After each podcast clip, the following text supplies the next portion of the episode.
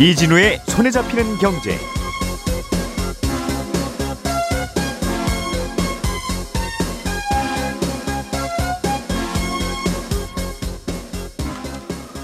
안녕하십니까 이진우입니다.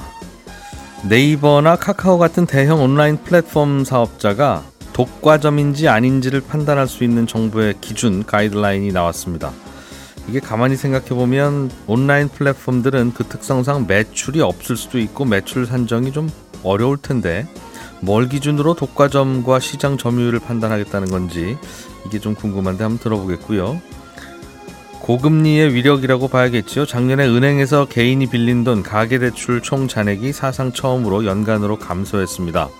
이자 부담에 저축할 돈도 투자할 돈도 다 빚 갚는데 돌린 걸로 보인다라고 해석해야 될 것 같은데 이 얘기 좀 자세하게 들어보겠고요. 예, 1월 13일 금요일 손에 잡히는 경제 광고 잠깐 듣고 간밤에 발표된 미국의 소비자 물가 지수부터 들어보겠습니다.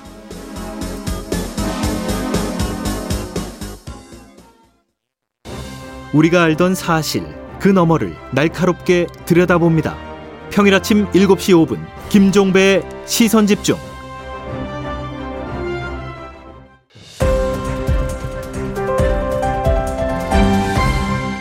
이진우의 손에 잡히는 경제. 예, 하루에도 어, 수백 개씩 쏟아지는 경제 뉴스들 중에서 중요한 것 같은 중요한 뉴스 세 개 정도만 뽑아서 전해드리는 참 알찬 시간이라고 스스로 자평합니다.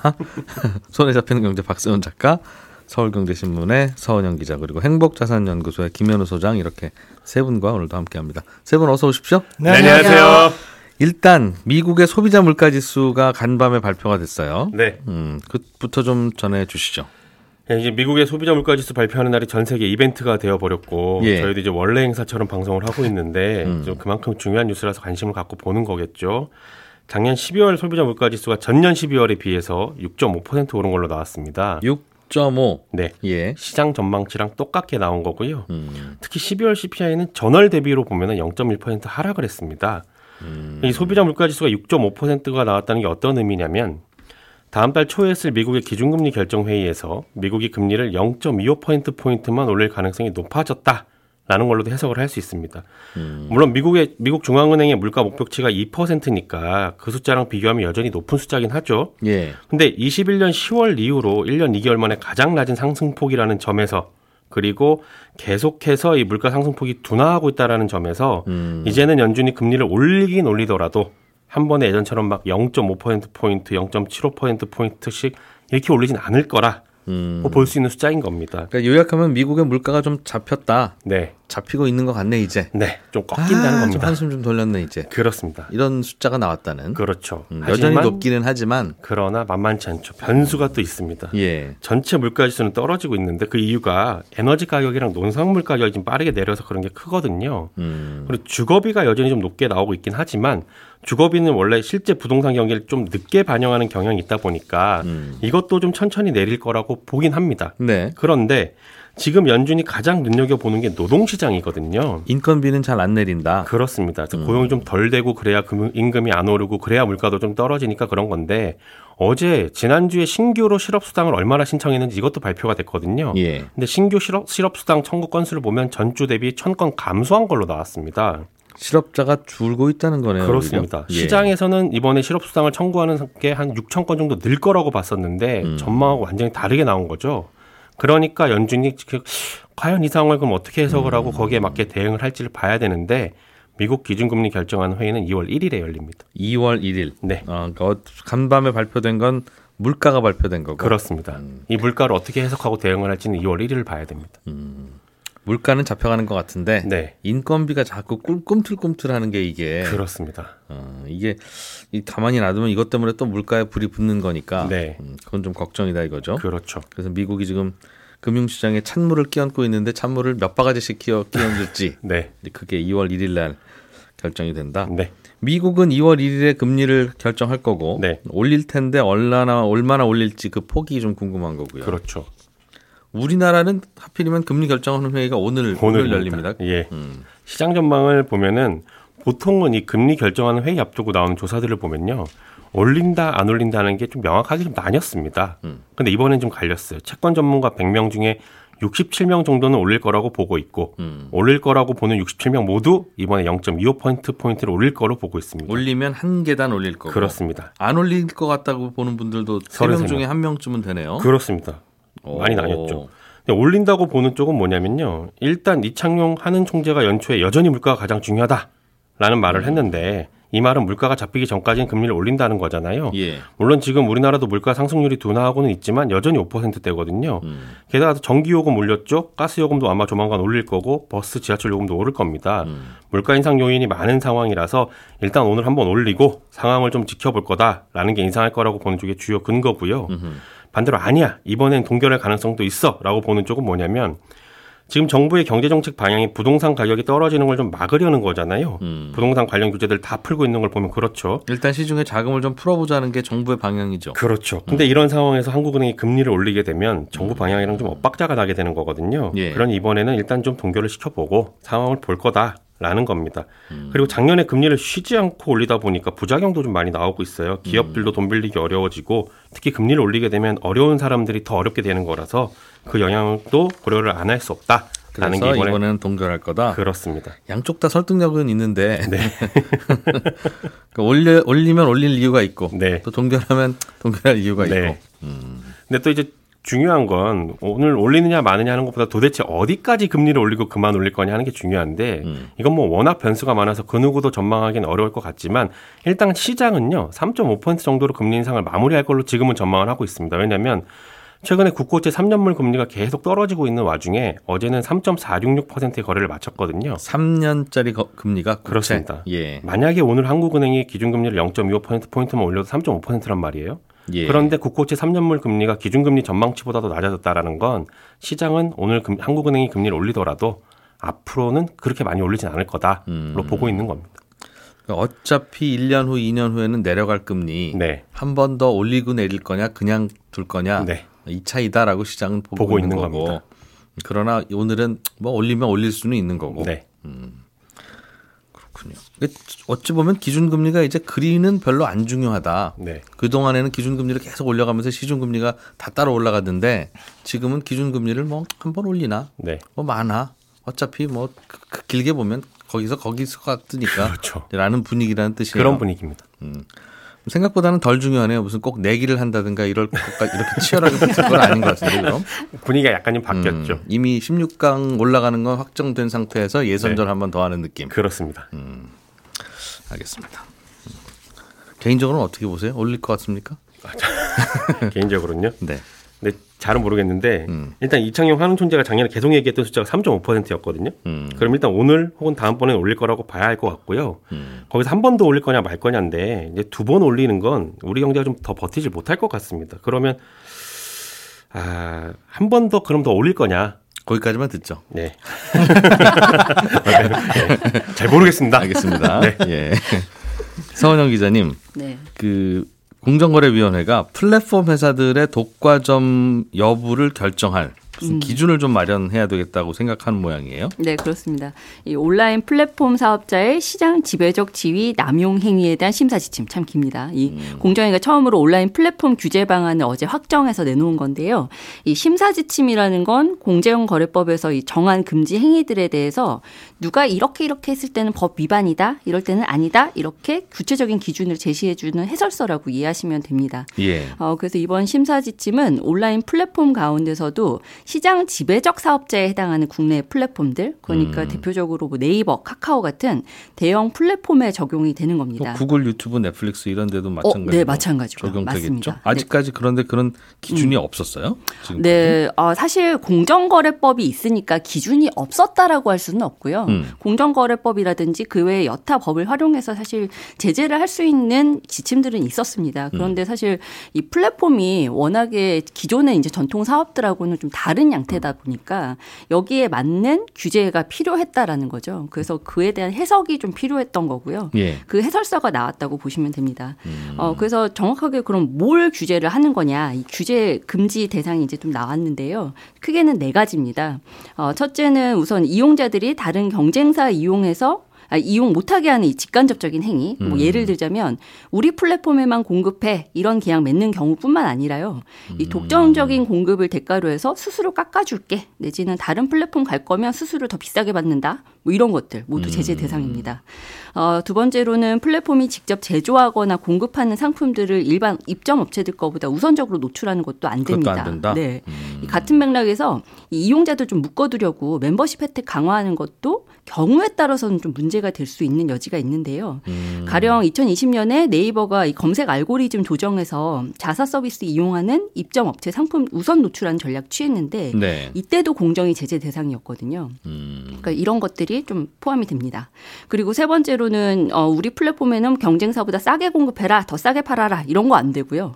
어, 유상이든 무상이든 플랫폼 이용 조건으로 다른 서비스 키업하는 것도 안 됩니다. 좀 들어보면 정말 다 안 되는구나라는 생각이 좀들 어, 정도인데. 그러면 그러면 네. 그동안 우리 대형 마트들이 네.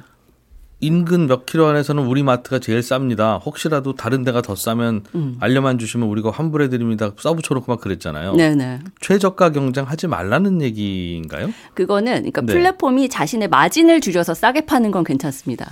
음. 그런데 이제 입점 업자한테 아예 다른 데보다 우리한테 무조건 싸게 공급해라고 강요하는 건 안 된다라는 강요하는. 건 안 되고 네. 슬쩍 눈치 주는 건 뭐 알아서 네. 그래서 사실 이 규정이 참 모호하기도 하고요. 음. 뭐 논란거리들이 분명히 있습니다. 그래서 일단 얘기한 게 이 네 가지 행위에 해당하면 무조건 법 위반이고 제재한다 이런 건 아니고요. 예. 아무래도 이 플랫폼 규제 관련해서 워낙 우려한 목소리가 크다 보니까 음. 이제 문제 행위로 실제 시장 경쟁을 제한한 경우 그리고 소비자한테 불이익 끼쳤는지 이런 것들 좀 종합적으로 봐서 판단했다 이런 단서 조항을 달긴 했습니다. 그렇군요.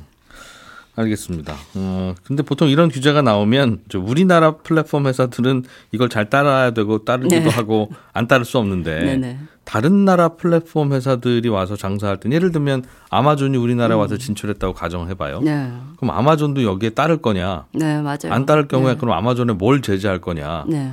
국회로 부를 수 있냐? 그럼 아마존 CEO를 네, 맞습니다. 사실 예. 이 국감에 부르는 게 가장 무서운 음. 거죠. 근데 이번 규제에 대해서 역시 말씀하신 우려들이 좀 제기가 됩니다. 그러니까 어 국내외 사업자 가리지 않고 다이 규제 대상에 포함시키겠다라는 게 원칙이긴 한데 뭐 공정위도 사실 좀 고심한 흔적이 있긴 한 게요. 음. 이게 보통은 이 규제 대상을 매출액이나 시장 점유율로 보는 경우가 많은데 이 플랫폼의 특성이기도 하고 사실 이 매출액으로는 좀 따지기가 어려운 점이 있죠. 게다가 이 해외 이제 뭐 구글, 유튜브, 넷플릭스 같은 곳들 좀 포함시키려면 이것만 보아서는 사실 규제 대상으로 삼기가 어려운 거예요. 그래서 이번에 이제 제시한 게 이용자 수랑 이용 빈도 같은 것들 좀 종합적으로 판단해서 고려하겠다라는 게 그래서 나온 겁니다. 음, 그래서 사실 뭐 구글, 유튜브, 넷플릭스 국내 매출로만 막 따지자면 사실 뭐 쉬- 이렇게 규제 대상 되기 어렵지만 많이 되지만. 이용하니까 우리가 음. 스- 주로 이제 손안에서 계속 쓰는 것들 서비, 이런 서비스들이니까 예. 이럴 때는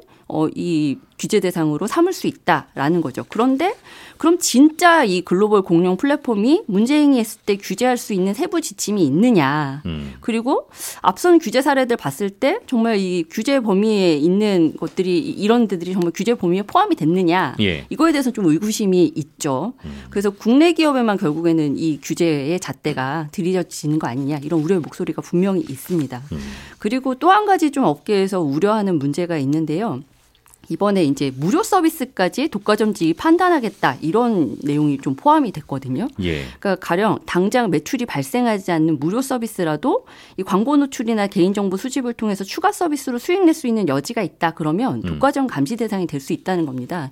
이게 왜 문제가 되냐면 이 플랫폼 업체들이 보통 시- 신규 사업 진출을 할때 예. 아, 아예 이제 거기에서 수익을 창출하진 않지만 이용자들한테 일단 무료 서비스를 막 제공을 하죠. 그래서 이용자들이 많이 모이면 그걸 기반으로 해서 이제 수익을 창출하기 시작한다는 거예요. 가령 광고를 한다든지 카카오톡이 대, 대부분 어, 네, 그랬죠. 맞습니다. 예. 그렇죠. 그리고 뭐 가령 예를 들자면 당근마켓 같은 경우에도 왜 중고거래 음. 플랫폼으로 사실 저희한테는 암- 우리 이제 중고거래 한다고 수수료 떼가진 않지만 음. 우리가 모여 있는 걸 기반으로 해서 뭐 수수료 또 아, 거기에서 이제 페이 사업도 하고 음. 뭐 광고 사업도 하잖아요. 그렇겠죠. 그러니까 이런 것들이 이제 앞으로 좀 새로운 진출하기가 좀 어렵 어려워질 거다라는 우려의 목소리가 나온다는 겁니다. 이것도 앞서 얘기했던 뭐 뭐를 강요한다든가 혹은 음. 아, 네. 그런 거 하면 안 된다는 거죠. 그렇죠. 음. 그리고 또 한 가지 이제 좀 문제 제기되는 것이 과연 이 플랫폼 사업자들을 어디까지 규정할 수 있느냐라는 문제인데요. 예. 요즘 기업들 보면 플랫폼 안 하겠다고 하는 기업을 가려내는 게 더 어려울 정도로 음. 모든 회사들이 다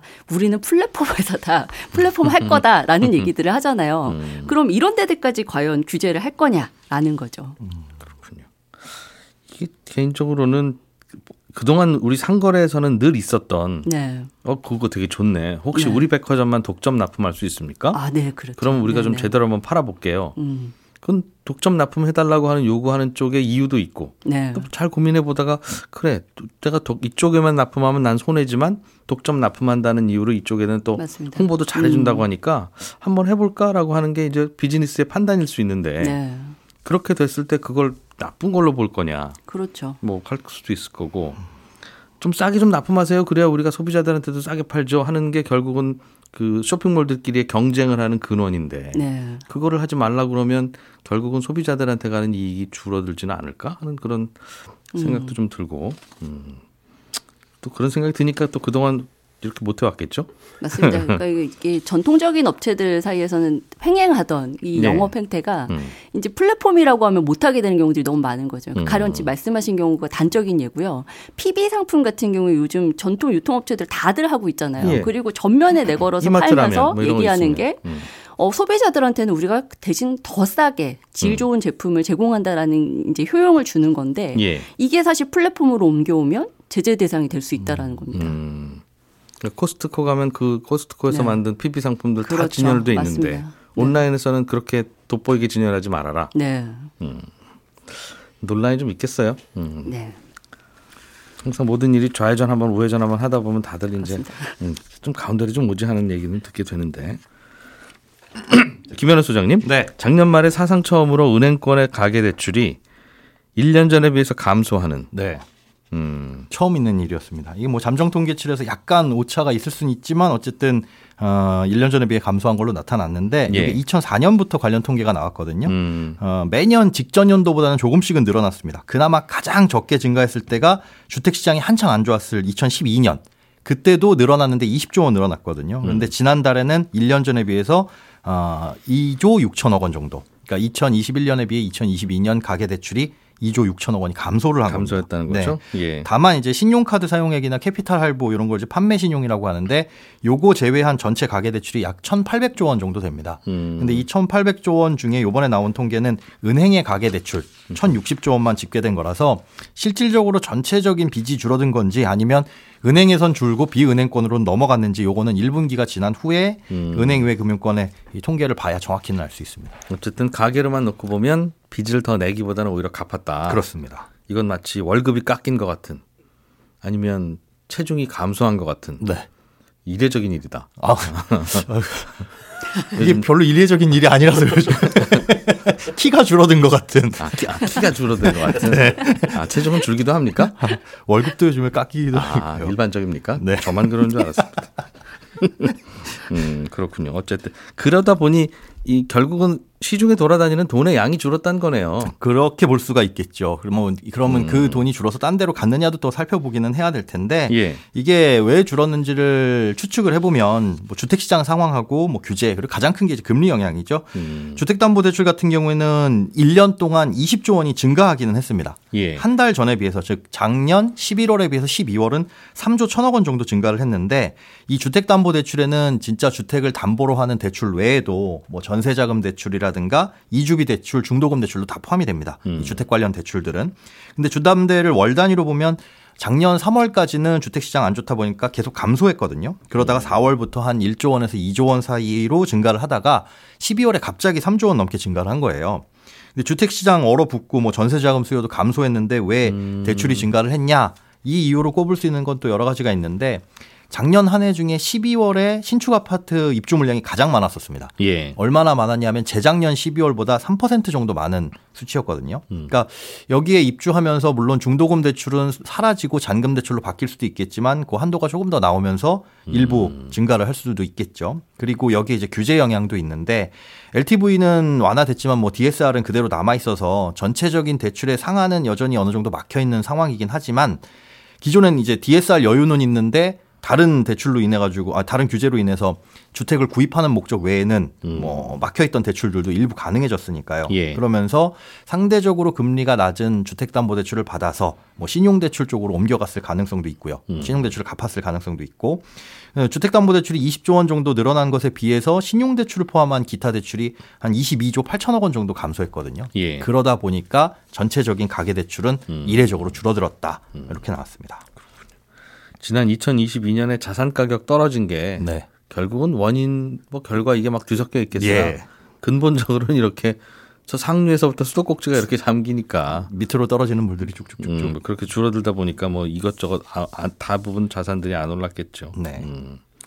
예금을 깨서 대출을 갚은 수요도 꽤 있을 것 같고. 그렇습니다. 이게 2021년 그 재작년 말에 비해서 작년 말에 수신 잔액 그러니까 예금 잔액이 늘기는 했습니다. 예. 200조 원이나 늘어났는데 그 월별로 보면 11월 대비 12월의 양상이 조금 달라요.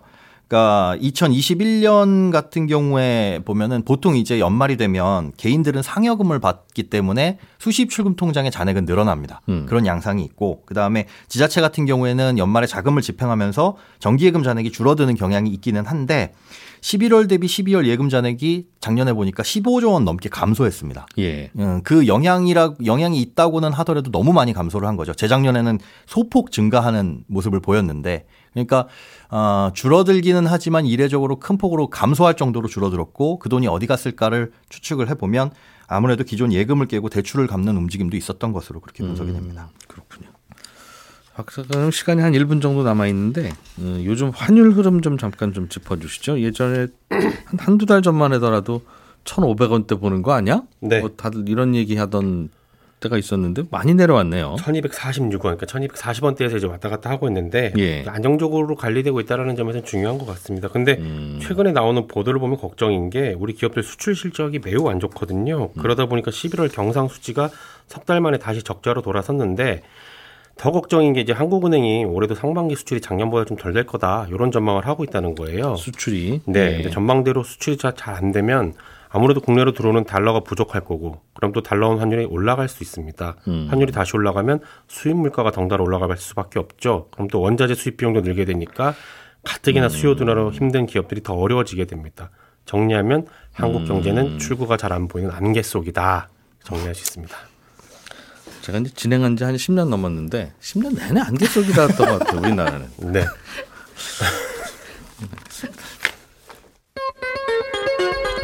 예, 여성 시대가 이어진 후에 예, 손에 잡히는 경제 플러스가 또 이어지죠. 저는 11시 5분에 손에 잡히는 경제 플러스에서 또 한 번 인사드리러 올게요. 이진우였습니다. 고맙습니다.